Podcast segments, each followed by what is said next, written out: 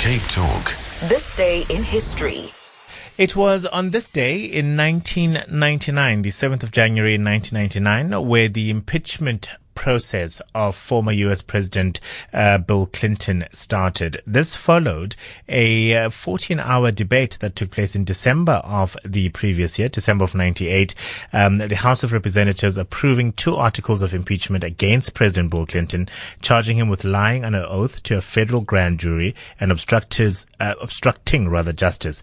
Clinton, the second president in American history to be impeached, vowed to finish his term.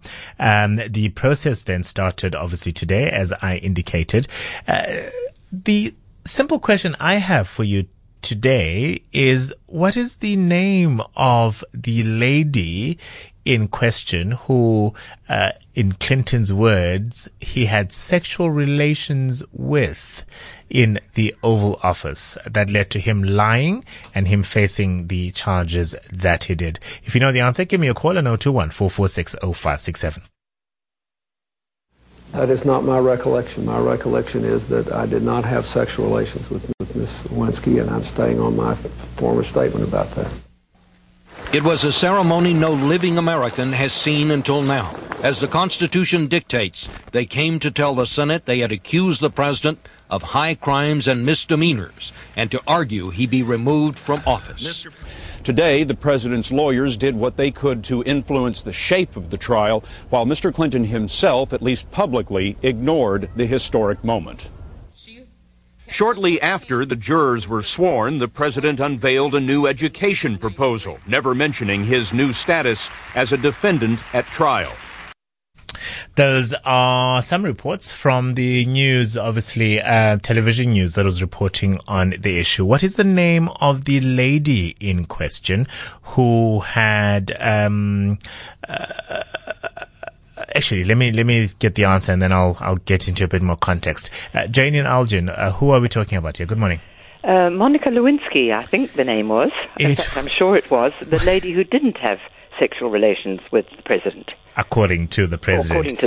Apparently they met in November of... Oh, they didn't meet in November of 1995, but that's when the affair began. Oh, and really? Monica Lewinsky at the time was a 21-year-old unpaid intern. Mm. And over the course of a year and a half, the president and Monica had nearly a dozen sexual encounters in the White House. In April of 96, she was transferred to the Pentagon.